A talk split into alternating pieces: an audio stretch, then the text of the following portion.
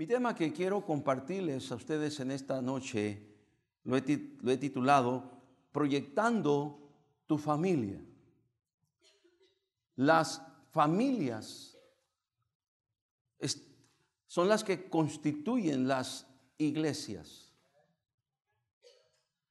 La familia se reconoce como la célula de la sociedad.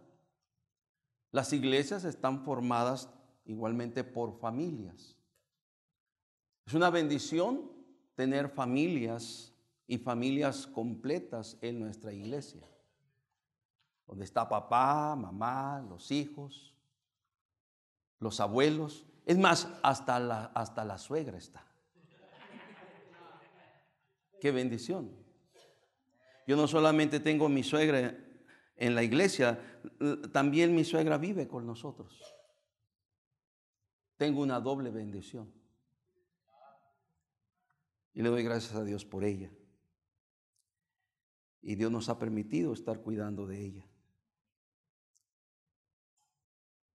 Pero necesitamos hacer una proyección de nuestra familia. Mejor que usted, mi hermano, mi hermana, con la ayuda de Dios,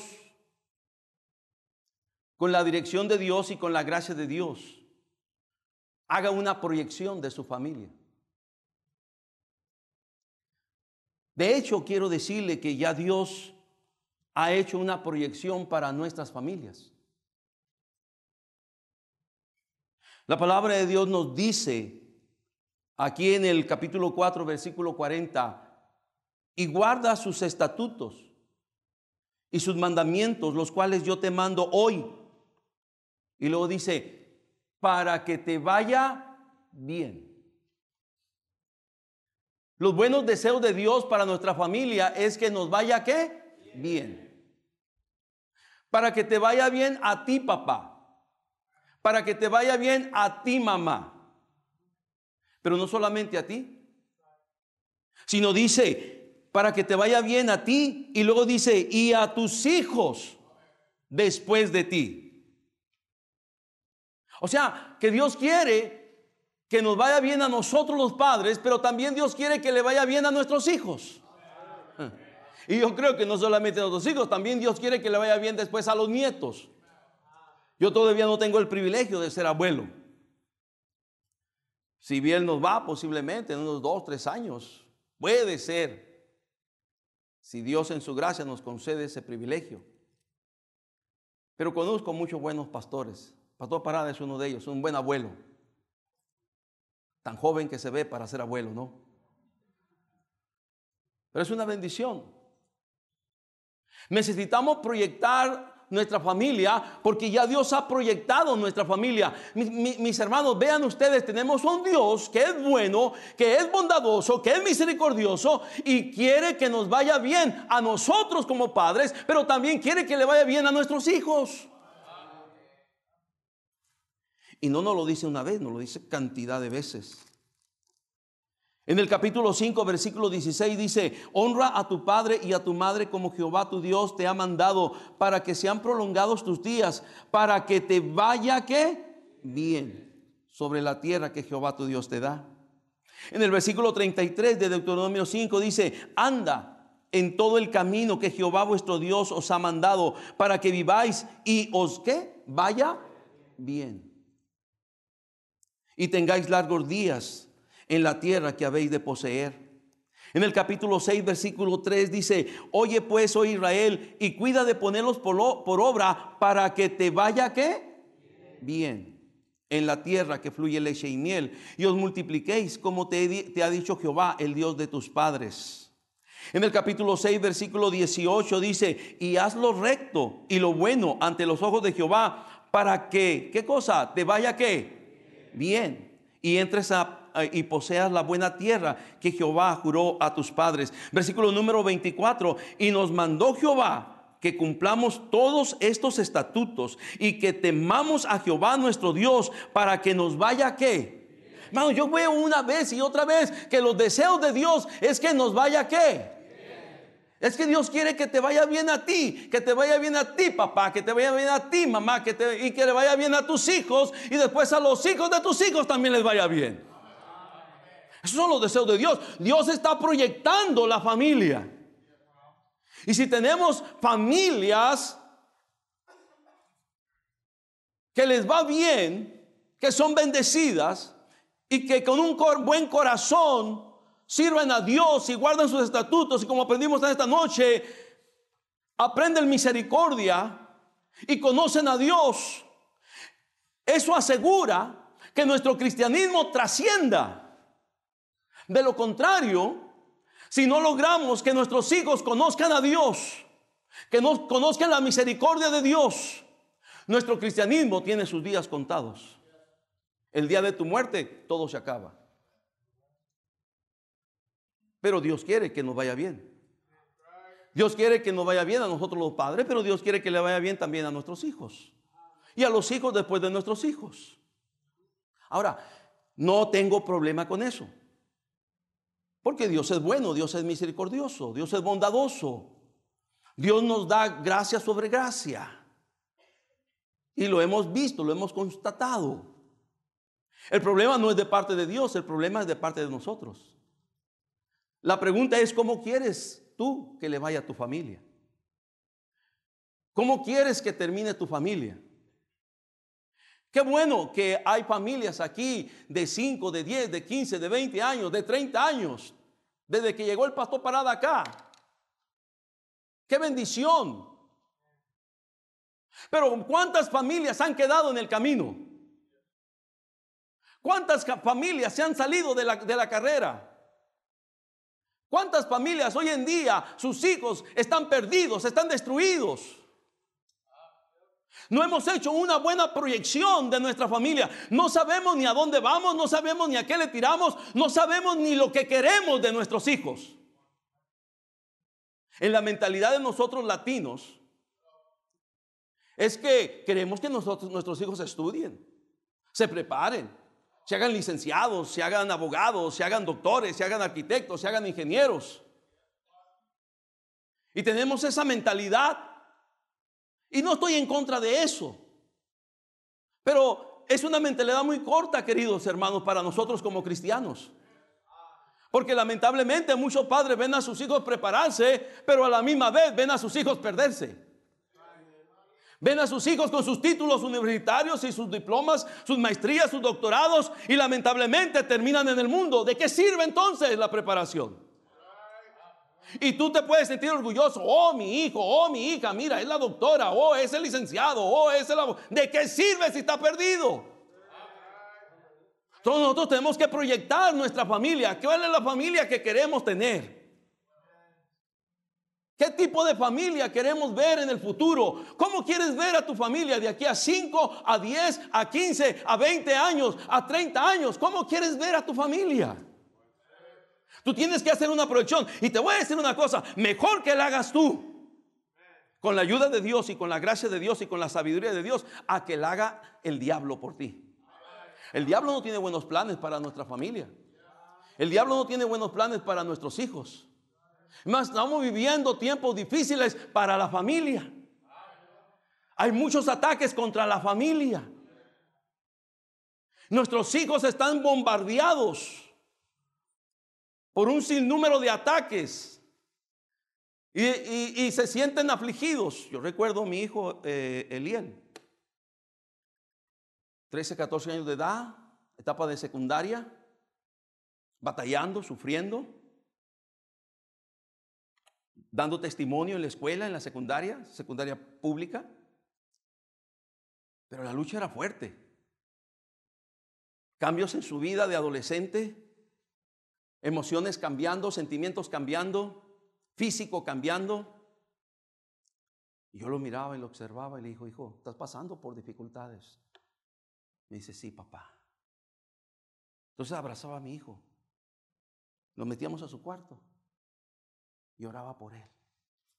Le pedía a Dios, Dios, guarda a mi hijo. Fortalece a mi hijo, ayuda a mi hijo.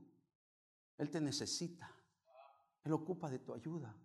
Guárdalo Él, él, está pasando por tantos ataques, tantas situaciones, tantos cambios personales. Él necesita tu ayuda. Dale paz en su corazón. Y terminaba de orar y lo abrazaba y lo besaba. Le dijo, yo voy a seguir orando por ti. Me dice, gracias papi. Gracias a Dios. Y a veces cuando nadie me ve en la noche, yo voy a las puertas de, los cuartos de mis hijos y está uno en un cuarto, el otro en otro cuarto y la otra en otro cuarto. Y ahí estoy entre la puerta y orando, Señor, te pido por mi hijo, te pido por mi hija, te pido por ellos, Señor. Yo no sé qué estén pasando, no sé qué esté sucediendo con ellos, pero yo sé que necesitan tu ayuda.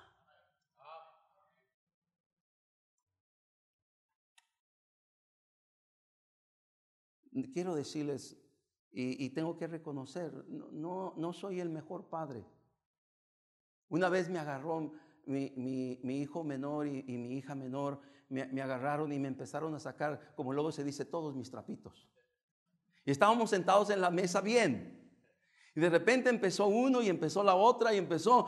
Y, yo callado, yo silencio. Ahora, ahora sí que, que, que, que ni, ni, ni cómo replicar ni cómo decir algo a favor o en contra mía. Simplemente estaba recibiendo una cosa tras de otra, tras de otra, tras de otra y yo solamente le dije, hijos, pues, oren por mí, que Dios me ayude para mejorar, ser un mejor padre.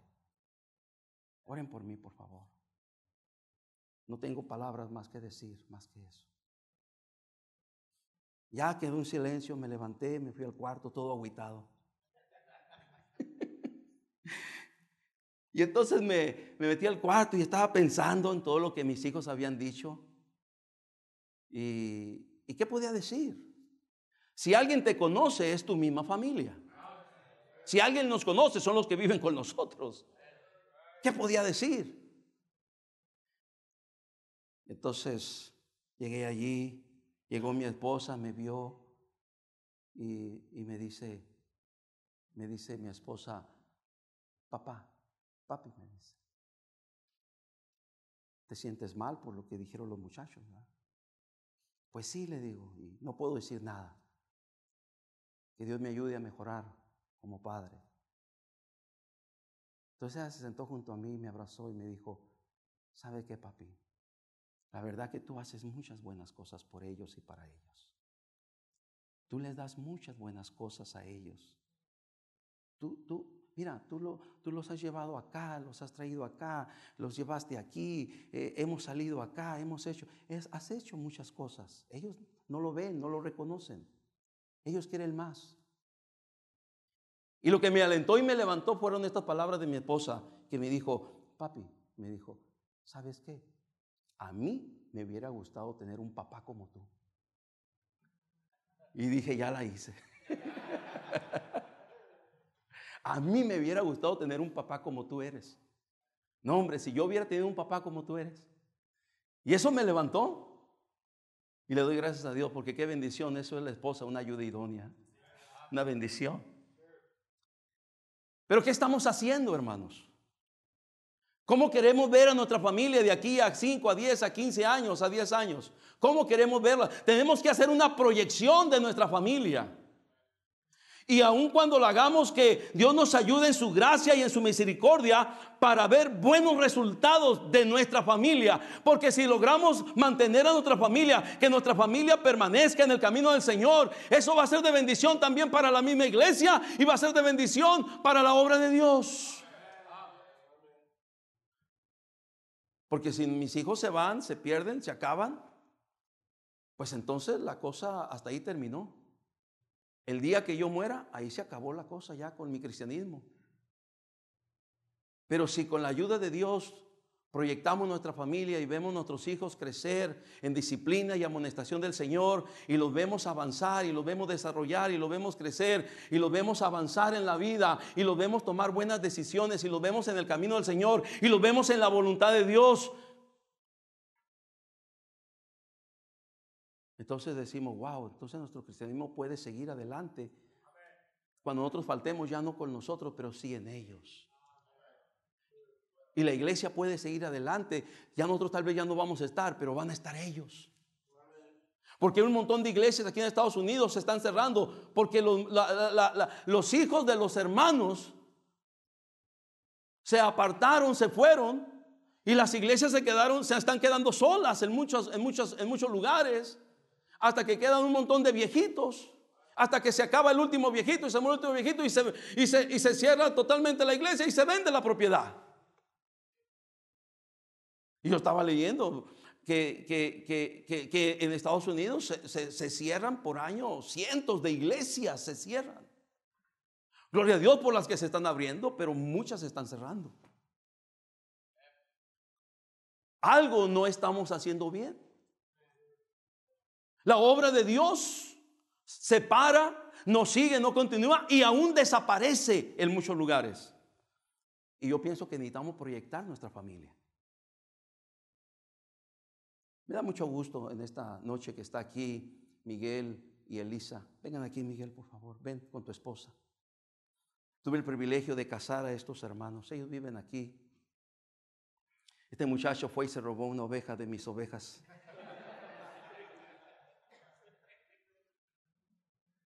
Pásenle aquí, hermanos. Me da tanto gozo verles y saludarles, Miguel. Qué bendición, hijo. ¿Cómo te ha cuidado este muchacho? Ok.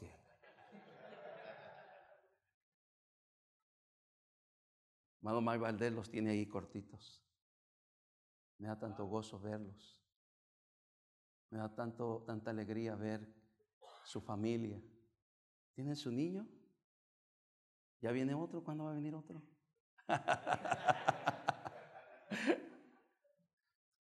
Pero ellos eran jóvenes como jóvenes, como niños, como niña, ella conoció a Cristo. Llegaron a la iglesia y se, entregaron a Cristo, empezaron a vivir para Cristo, empezaron a aprender, a tener conocimiento de Dios, a, aprender de la palabra de Dios y a vivir en una familia cristiana. Y así creció se hizo adolescente. Recuerdo cuando ibas a ir al bachillerato, cuando estabas allí para entrar al bachillerato y entraste al bachillerato. Y después de unos meses, dos meses, me dice, pastor, la verdad, creo que tengo que regresar, tengo que volver, ya, ya no voy a poder seguir en la, en la escuela. La verdad, yo no pensé encontrarme lo que me encuentro, lo que hay hoy en día allí en la preparatoria, en el bachillerato, en CECITE. No, no, pastor, es una cosa horrible. Es una cosa fea. Y me dijo, prefiero no estudiar. Prefiero cuidar mi corazón para servir a Dios. Wow, le dije, hermana, ¿tan, tan mal está? Yo había oído que estaba muy mal.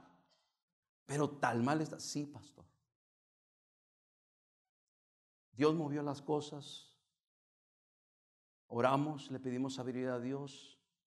La hermana habló con el director de la escuela y dijo, sí, entendemos, hay salones que están perdidos completamente, pero tenemos otros salones donde los muchachos, hay algunos que vienen a estudiar. Y vamos a ayudarte para cambiarte uno de esos salones. Y te cambiaron. Y así fue como terminaste la escuela y seguiste la escuela y terminó la escuela. No fue fácil. Luego después apareció este joven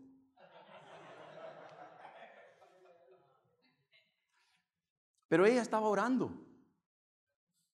Que Dios en su gracia pudiera enviar a alguien.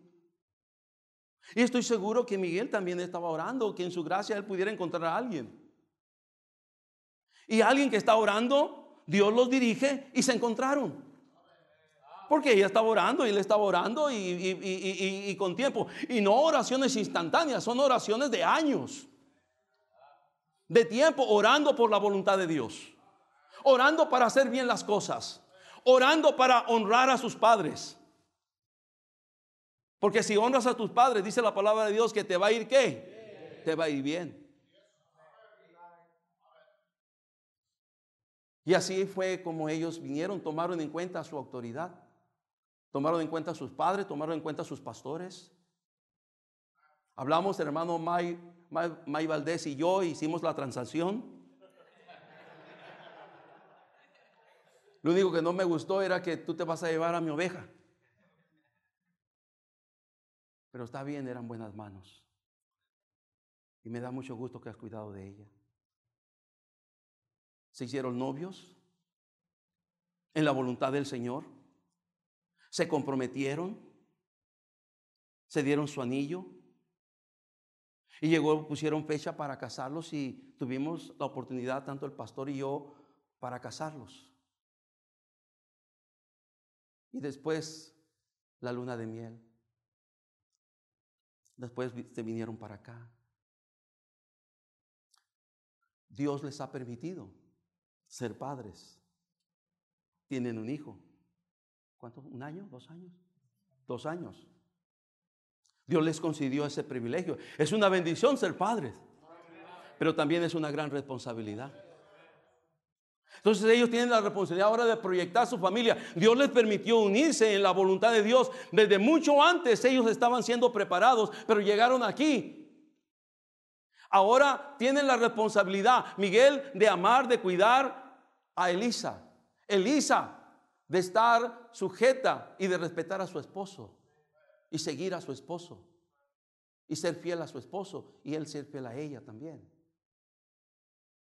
Dios les ha concedido un hijo. Y, hermanos, eh, un hijo es, es, algo, es algo que es algo tan especial, es una gran bendición, pero como dije, es una gran responsabilidad. La, verdad que, eh, hermanos, uno tiene que empezar a orar por los hijos desde que están en el vientre de su mami. Y luego esperar que nazca ese, ese, bebé, esa bebé, ¿verdad? Y, y es algo hermoso, es algo lindo. Resultado del amor que Dios le dio el uno para con el otro. Y ahora está ese niño allí con un tremendo reto para criarlo en disciplina y amonestación del Señor, como dice Efesios capítulo 6, versículo 4.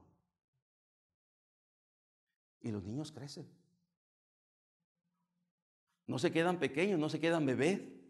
Ahora andan correteándolo, yo creo, lo voy a está en el corral, ¿verdad? Ahí está la guardería. Imagínate. Y, en la buena voluntad, por ahí Dios les puede conceder, conceder otro si es la voluntad de Dios. O otra, una, una niña. Y vas a saber lo bueno cuando tengan una bebé, una niña. Bueno, así pasó conmigo. Yo no sabía qué era realmente lo valioso de una familia hasta que nació nuestra niña. Pero qué bendición, ya tienen un niño. ¿Cómo se llama él? Aarón. Y es la responsabilidad de ellos.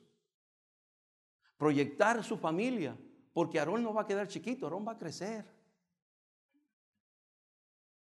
Y como dice la palabra de Dios, y en aquel tiempo estaban viviendo, como dice Pablo a los filipenses, en una generación maligna y perversa, parece que es una fotografía de estos tiempos. No estamos viviendo buenos tiempos.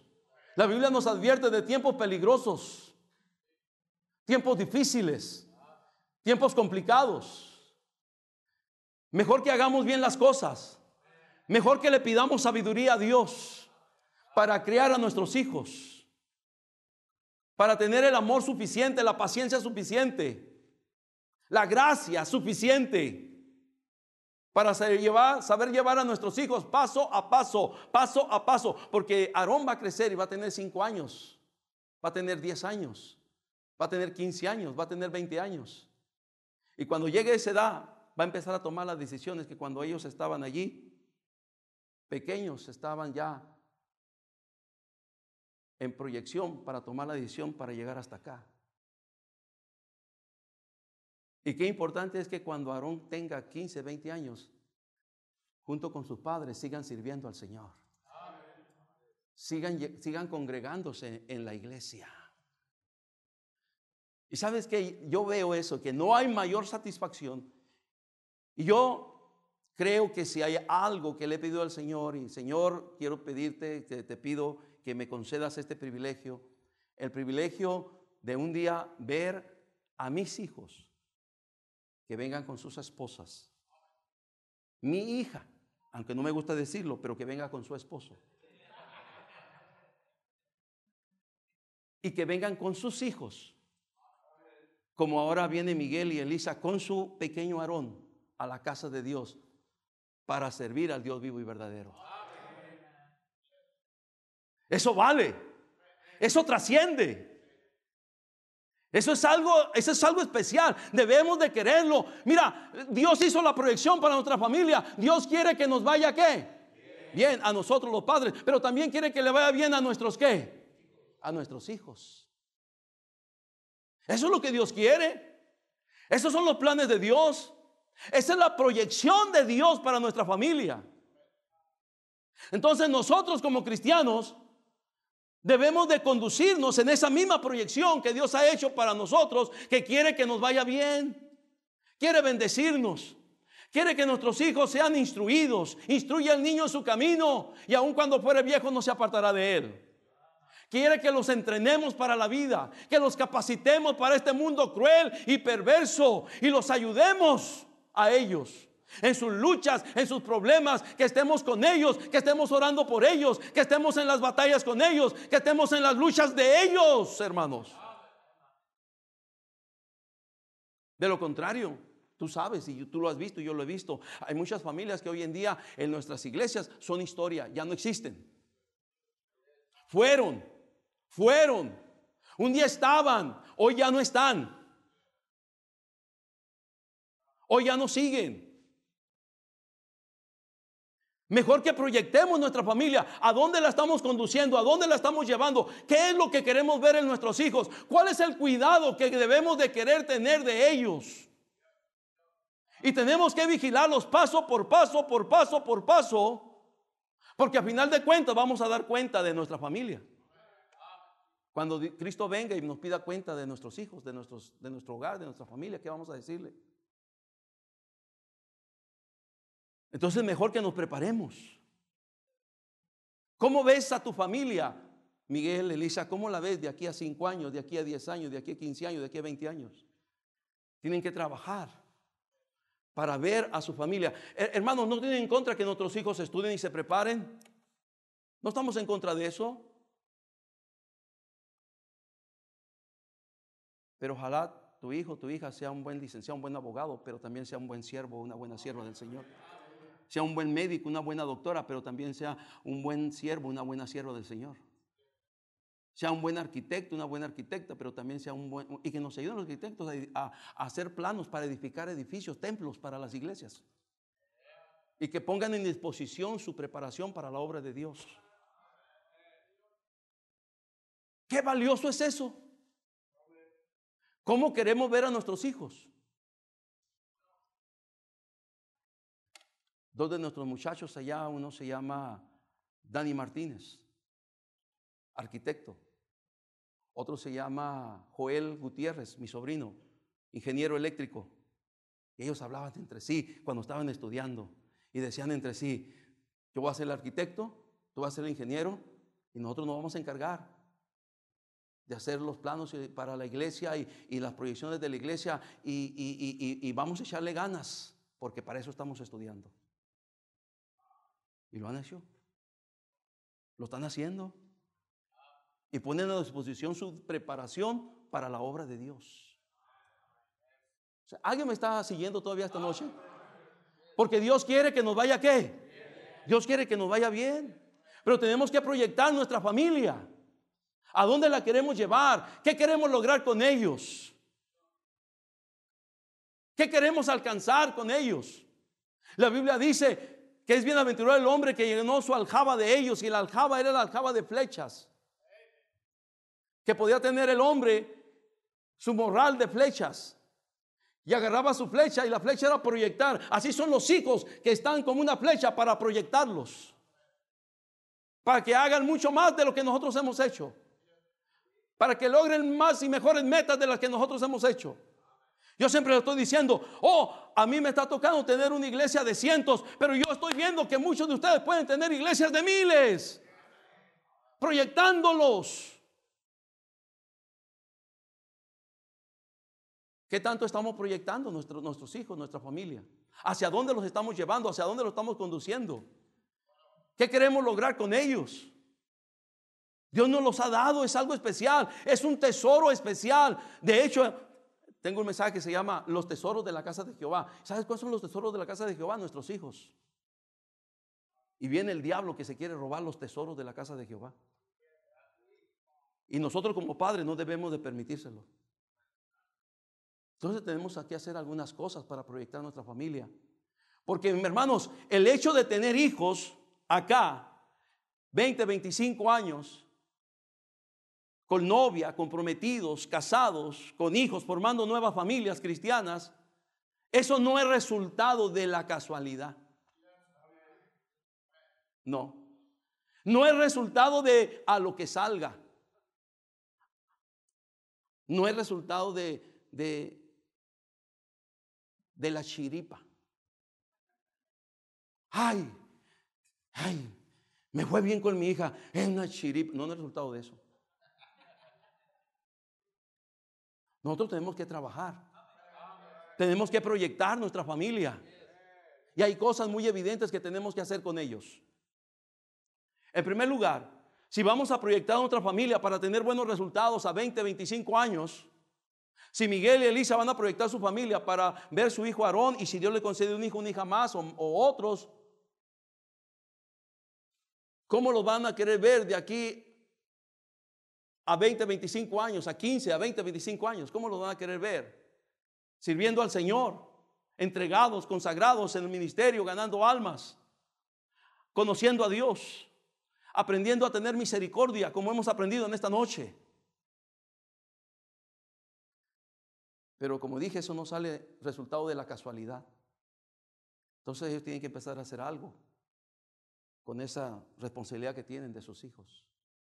Y lo primero que tienen que hacer es, una familia que se va a proyectar a tener buenos resultados en el futuro, tiene que empezar los padres a transmitir la fe. Repita conmigo, debe de empezar a transmitir la fe. Es lo primero. En el libro de Segunda de Timoteo, capítulo número 1, versículo 5, dice la palabra del Señor. Segunda de Timoteo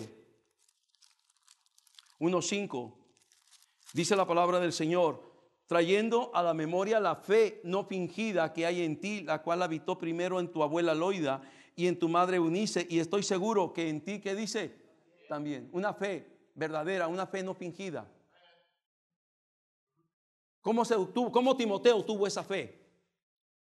Alguien la transmitió, alguien la tiene que dar, alguien la tiene que transmitir. Y nos ha puesto a nosotros los padres para transmitir esa fe.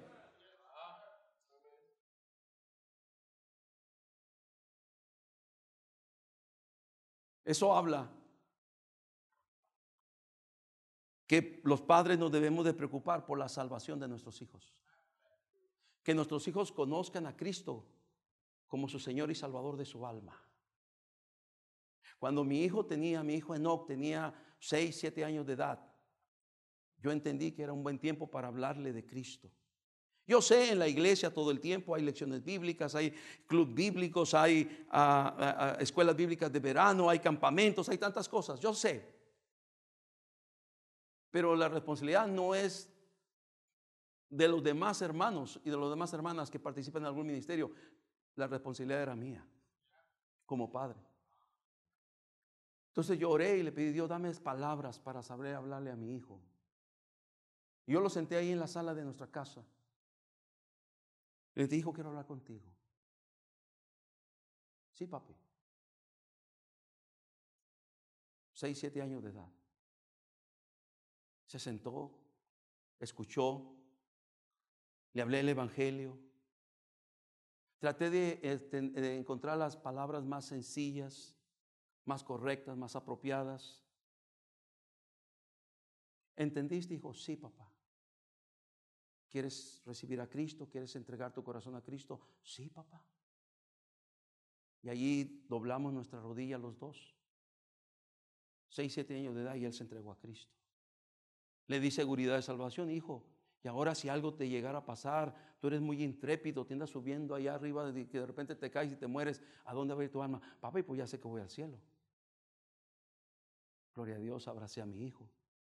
En eso salió el otro muchacho, el otro niño de tres años de edad, tres, cuatro años de edad, salió que estaba a un lado y entonces salió y me dijo, papi, yo escuché todo lo que le dijiste a mi hermano. Y también te quiero decir que yo oré a Dios y le pedí a Cristo que entrara a mi corazón. Tres años de edad, cuatro años de edad. Tenemos que asegurarnos de transmitir la fe. Tenemos que asegurarnos de que nuestros hijos sean qué? Salvos. Y si por allí a los 13, 11, 12, 13 las cosas cambian, vienen los hijos pasan por tiempos difíciles, es conveniente, es necesario que ellos reafirmen su fe, que ellos confirmen su fe. si es necesario hacerlo, hay que hacerlo otra vez.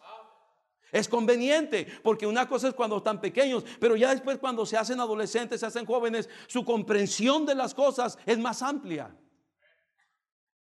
Y a veces por allí, por tantas cosas, pudiera haber cierta inseguridad, pudiera haber cierta ah, ah, falta de, fe, algo pudiera afectarles en su relación conmigo con Dios, pero para eso estamos nosotros, para asegurarle a nuestros hijos que en Cristo hay salvación. Y los confirmamos en la fe. 11, 12, 13 años de edad. Y aseguramos nomás, hijo, ¿quién es tu Salvador? Cristo, papi. ¿Le entregaste tu corazón a Cristo? Sí, papi. Eso es transmitir la fe. Loida se preocupó por transmitir la fe a Eunice, su hija. Eunice, la hija, se, preocupó por transmitir la fe a su hijo Timoteo. Y Pablo reconoce que Timoteo tiene una fe genuina, una fe verdadera, que primero existió en la abuela, después en la hija de, de la abuela, la madre de Timoteo, y ahora está en Timoteo. Gloria a Dios, se hizo buen trabajo. Y ahora Timoteo es un siervo de Dios, es un colaborador en el ministerio del apóstol Pablo. Tremendo predicador. Cuando el apóstol Pablo hace una referencia de Timoteo y lo envía a los filipenses, dice, le envío a Timoteo porque ninguno tengo del mismo ánimo como Timoteo. ¡Wow! ¡Qué recomendación! Uno que le entra con todo, que sirve con todo, que le da con todo, que no se echa para atrás que sigue adelante a pesar de los obstáculos, las batallas, las luchas y de los que se oponen. Él sigue adelante porque es del mismo ánimo. Pero ese es otro sermón. Pero ese es Timoteo, un gran siervo del Señor, un gran ministro del Señor, un gran pastor. Porque estaba una madre, tuvo una abuela que se preocupó por transmitir una fe verdadera. ¿Alguien me está escuchando? En segundo lugar, lo que se ocupa para proyectar nuestra familia a tener buenos resultados, lo que se ocupa es que en nuestra familia se lea, se aprenda, se enseñe y se viva la palabra de Dios. Está muy escasa hoy en día la palabra de Dios en nuestros hogares. Los altares familiares brillan, pero por su ausencia en, nuestros hogares. No nos sentamos a la mesa para leer con nuestros hijos. Queremos tener buenos resultados, pero no estamos haciendo lo que necesitamos hacer para tener buenos resultados. Para que como Dios dijo, yo quiero que te vaya bien.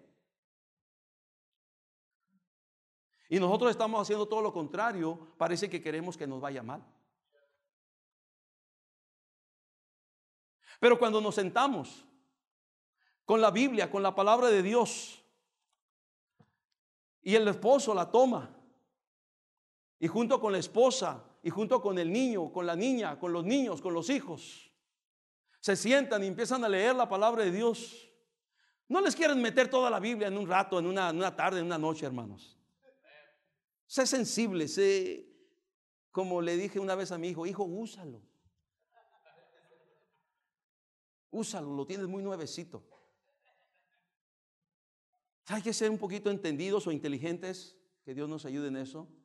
Y leer un capítulo, leer unos versículos, leer un salmo, leer algo, hacer algunas cuantas preguntas, orar con ellos, preguntarles si ellos tienen alguna duda, alguna pregunta, como van creciendo ellos como van en su perspectiva de vida, como la van viendo, siempre van a tener preguntas. Papi, ¿por qué esto? Papi, ¿por qué aquello? Y papi, ¿por qué aquí? Papi, ¿por qué allá? Papi, el pastor dijo esto. Papi, y el pastor, mi maestra de escuela dominical enseñó esto. Mi maestro enseñó esto. Papi, ¿qué piensas de esto? Y ahí nos sentamos para leer, para estudiar, para enseñar, pero también para vivir, para poner en práctica la palabra de Dios. Y somos nosotros el ejemplo, el modelo que nuestros hijos están siguiendo o que van a seguir. Tanto Miguel ame a Alicia, a, Elisa y la cuide, que vean su trato, que vean cómo le habla. Todo eso lo están asimilando, todo eso lo están aprendiendo nuestros hijos.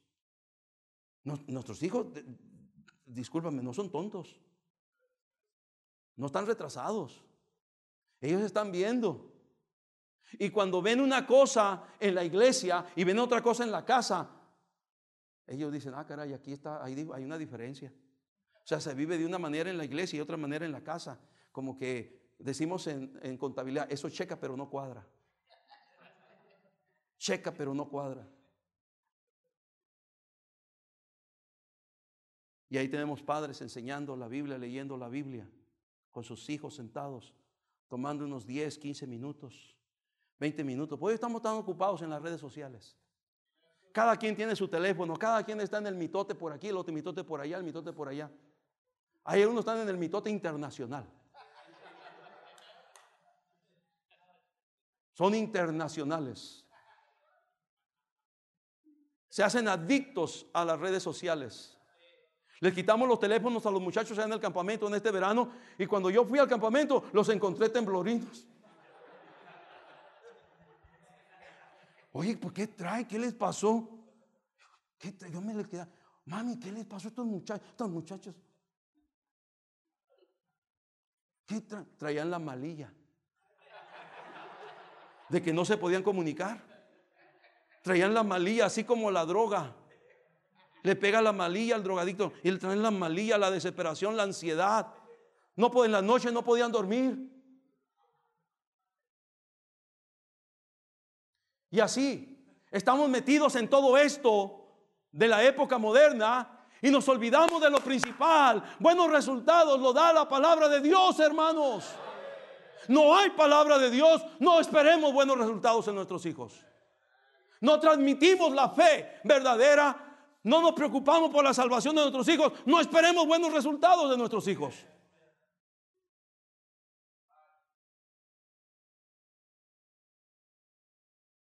Pero no solamente eso. Una familia que va a esperar buenos resultados y que está proyectándola a que sus hijos, a que la familia sirva al Señor, sus hijos sirvan al Señor, será necesariamente una familia que ora. Qué importante es la oración. Nuestra esposa necesita oración. Nuestros hijos necesitan oración. Nosotros mismos necesitamos oración. Hay tantas luchas. Pasamos por tantos problemas. Pasamos por tantas dificultades. Necesitamos venir a Dios. Y aquí están los padres, bajo el cuidado de sus hijos, estando al cuidado de sus hijos. Están orando por sus problemas, por sus luchas, por sus dificultades, por las tareas difíciles, por esas matemáticas que no entran por esa gramática que es difícil, por ese idioma de la lengua extranjera que es difícil. Pero ahí están los padres orando por sus hijos, cuidando de ellos. Tienen sus luchas, tienen sus problemas. llegan a la adolescencia, ellos están sufriendo cambios, como le, dije acerca de, mi hijo Eliel. Tienen sus luchas, hay, hay inercias en ellos, hay resistencias en ellos resultado de la misma vieja naturaleza que todos traemos. El monstruo que, como dijo un pastor, está, ahí adentro, que quiere salir. Y nosotros tenemos que orar. Queremos tener buenos resultados de nuestros hijos y los enviamos a la escuela, se los entregamos al diablo, se los entregamos al materialismo, se los entregamos al evolucionismo, se los entregamos al ateísmo, se los entregamos al humanismo se los entregamos al secularismo. Y luego queremos tener buenos resultados en nuestros hijos. Y cuando ellos terminen la, universidad, vengan a la iglesia y le den gracias a Dios porque han terminado sus escuelas, sus estudios universitarios. Pero aquí seguimos para servir a Dios. Pero no lo vemos muchas veces. No lo vemos. Porque no estamos orando por ellos. Y el diablo los atrapa. Las tentaciones que están por todas partes los atrapa. El mundo moderno los atrapa. Las vanidades ilusorias de esta vida y de este mundo los atrapan. Y cuando menos cuenta nos damos, ya están enredados en cosas, en prácticas, en hábitos, en cosas que no agradan a Dios. Quisiera decirle que tuvieron muchas oportunidades para hacer esto, pero muchas veces no hay más que una sola vida para hacer esto. No hay muchas oportunidades.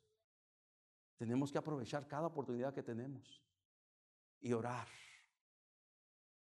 ¿Quieres tener buenos resultados? Hay que orar por nuestra familia.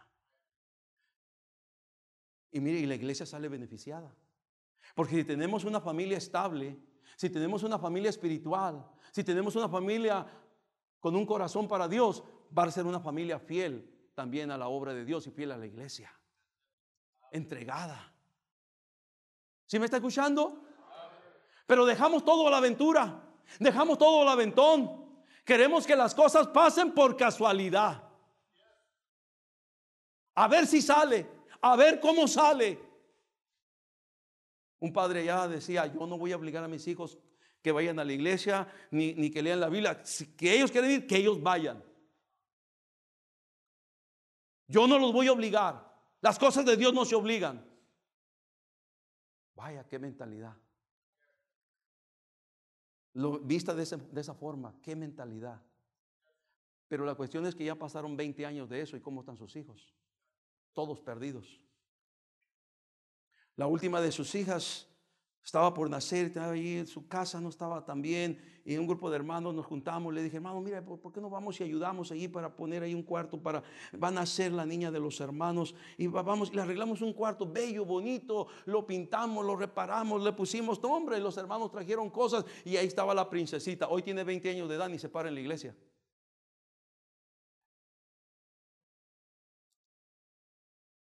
Pero tiene que ver con los padres. Un padre que dice, yo voy a dejar que ellos decidan, que ellos hagan lo que quieran. Si quieren ir a la iglesia, que vayan. Si no, yo no me meto con ellos. ¿Tú qué crees que van a querer nuestros hijos? Tú les dejas a ellos elegir, ¿qué crees que van a querer ellos? Si no les enseñas, si no les instruyes, ¿qué crees que van a querer ellos? Y luego, y luego con toda la mundanalidad en las escuelas, en el mundo, en la escuela pública, ¿qué crees que van a querer ellos? Pues es normal, a esta carne le gusta lo malo, a esta carne le gusta el pecado, ¿sí o no? Es normal que van a querer por los caminos de maldad, los caminos de pecado. Queremos tener buenos resultados de nuestros hijos, pero no estamos orando por ellos. No estamos leyendo la Biblia, no estamos orando, no estamos teniendo altar con ellos. No les estamos transmitiendo la fe. No estamos siendo nosotros un modelo a seguir a ellos.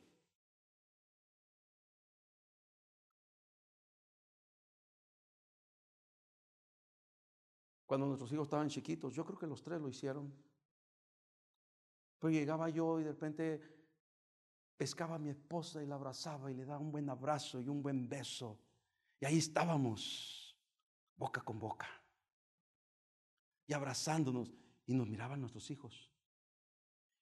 Y nos miraban que estábamos allí en ese momento tan especial. Y se metían en medio de nosotros. Y nos agarraban las piernas. Como diciendo, nosotros queremos ser parte de eso. Qué bonito, qué bueno que ustedes se quieren, qué bueno que ustedes se aman. Eso es lo que debemos demostrar a nuestros hijos. Es el modelo a seguir. Pero como dijo el pastor, que si llegamos a nuestra casa y empezamos a gritar y a ofender y, a señalar y, a decir hasta de lo que te vas a morir, mujer? Y compararla con la suegra, y igualita que tu madre. Y empezar a ofender. Y los hijos empiezan a oír y escuchar todo eso y dicen, ah, caray, ah, caray, ¿quién es este que llegó allí? ¿Quién es este hombre? ¿Qué le dieron? ¿Qué chile comió? ¿Qué le picó? Y nuestro modelo como padre deja mucho que desear. mucho que desear. Y tal vez tengamos que estar aguitados como yo me agüité ese día que mis hijos me sacaron todo. Y meterme y decir, bueno, perdóname Dios, no he sido el padre que debo, perdóname. He hecho algo, creo que he hecho algo, pero ellos no lo están bien, está bien. Ayúdame. Tengo que hacer más. Queremos tener buenos resultados en nuestros hijos, pero ¿qué estamos haciendo? ¿Cómo estamos proyectando nuestra familia?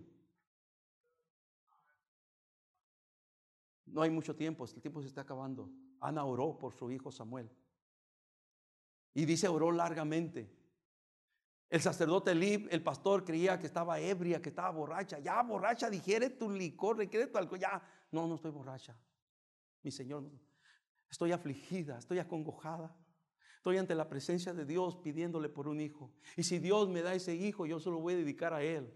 Y Dios le dio lo que pidió. Y se lo dedicó al Señor después de haberlo destetado, probablemente cinco o seis años de edad, y lo llevó al templo y lo dejó en el templo. Y el niño Samuel creció sirviendo a Dios. Y la palabra de Dios dice que desde Dan al norte hasta Berseba al sur, conocieron que Samuel era fiel profeta de Jehová. Por una madre que oraba. Por una madre que oraba por una madre que oraba. ¿Qué tanto estás orando por tu hijo, por tu hija? Se te está desviando, más oración. Está en la lucha, más oración. Es tiempo de pelear por nuestros hijos, hermanos. Una familia que esperamos buenos resultados, necesariamente tiene que ser una familia fiel al Señor. En Hechos capítulo 16, versos 14 y 15 nos habla de Lidia. Nos habla de esta mujercita que se convirtió al Señor allá en la ciudad de Filipos. Ella ya estaba eh, interesada en la palabra de Dios, había ido a una reunión donde llegó el apóstol Pablo, el apóstol Pablo predicó, Dios abrió su corazón, dice la palabra, y ella, ella recibió la palabra, ella recibió a Cristo, y luego después dice, enseguida se bautizó con toda su casa. Y nos dice el versículo número 15, eh, nos dice, juzgad si he sido fiel al Señor. ¿Cuánto vale una familia que es fiel al Señor? ¿Qué tal necesario es que como familia seamos fieles al Señor? Venga pandemia, venga lo que venga, que podamos nosotros seguir siendo fieles al Señor. Qué importante es eso. Y nuestros hijos van creciendo. Y el primero que tiene que empezar a ser fiel es el papá, es el esposo. No es el último, como en muchos casos, que es el último que se levanta el domingo para ir a la iglesia, es el que menos quiere ir a la iglesia. Ve tú, mujer. Es más, hasta se inventan enfermedades algunos de ellos. Algunos de ellos te decir, ay, es que no sé qué me pasa, yo creo ando en mis días, eh, seguramente. qué vergüenza, qué penoso. Y la esposa, hermana, ¿qué pasó? Llega a la iglesia, ¿qué pasó con el hermano? No sé, pastor, pero dijo que andaba en sus días. ¿Qué es eso? No, somos nosotros los que debemos llevar la delantera, hermanos. Tenemos que levantarnos con gozo, con júbilo domingo por la mañana. ¡Qué bendición! Hoy es el día del Señor. Levántense todos, vamos a servir al Dios, al Rey de Reyes y Señor de Señores. Y con gozo, con el, ¿cuántos años me levantaba temprano? Me levantaba. Tiempo pretérito del pasado. Tempranito y les preparaba la comida, los hot cakes y, el huevito frito y todo. Cuando ellos se levantaban ya a las 7, 7 y media, 8, ya estaba todo, vénganse a desayunar. Y ellos contentos, sí, papi, qué bueno, pásame la miel, pásame la mantequilla y todos contentos y alegres. Y todo eso va formando. ¿Por qué hacemos todo eso? Porque hay que ser fieles al Señor. Va preparando los corazones de ellos para querer ir a la iglesia, para estar allí. Porque viene el tiempo de, de ser adolescentes, son difíciles. Algunas veces ni con grúa los levantamos. Ya levántate, muchacho. Ay, ya levántate, muchacho. Ay, no, ya levántate. Ay, hoy no quiero ir, no sé qué me pasa. Ya levántate. Así hay que aprovechar aquel tiempo cuando son pequeños. Hay que darles todo con todo para formarles la fidelidad al Señor. Y que ellos se vayan acostumbrando que el domingo es el día del Señor y hay que estar en la casa de Dios. Que no hay que estar en ningún otro lugar, hay que estar en la casa del Señor. La fidelidad empieza aquí, con los padres, con el padre, con la madre. Dios bendice a los fieles, Dios recompensa a los fieles. ¿Qué le parece esta, esta familia? Otro ingrediente más si queremos tener buenos resultados en nuestra familia es que seamos una familia con el temor de Dios. En el libro de Hechos capítulo número 10 encontramos allí una familia, versículo número 1, dice la palabra del Señor, Hechos capítulo 10, versículo 1. ¿Está ahí conmigo? Ah, mire, y aquí la tengo, yo tengo aquí la Biblia, tú la tienes aquí, ya está. Y aquí la tenemos. Había en Cesarea un hombre llamado, ¿cómo se llamaba? ¿Cómo se llamaba? Cornelio. Era un militar. Nombre recio, fuerte, duro. Pero mira lo que dice, centurión de la compañía llamada la italiana. Pertenecía al ejército del César, ejército romano.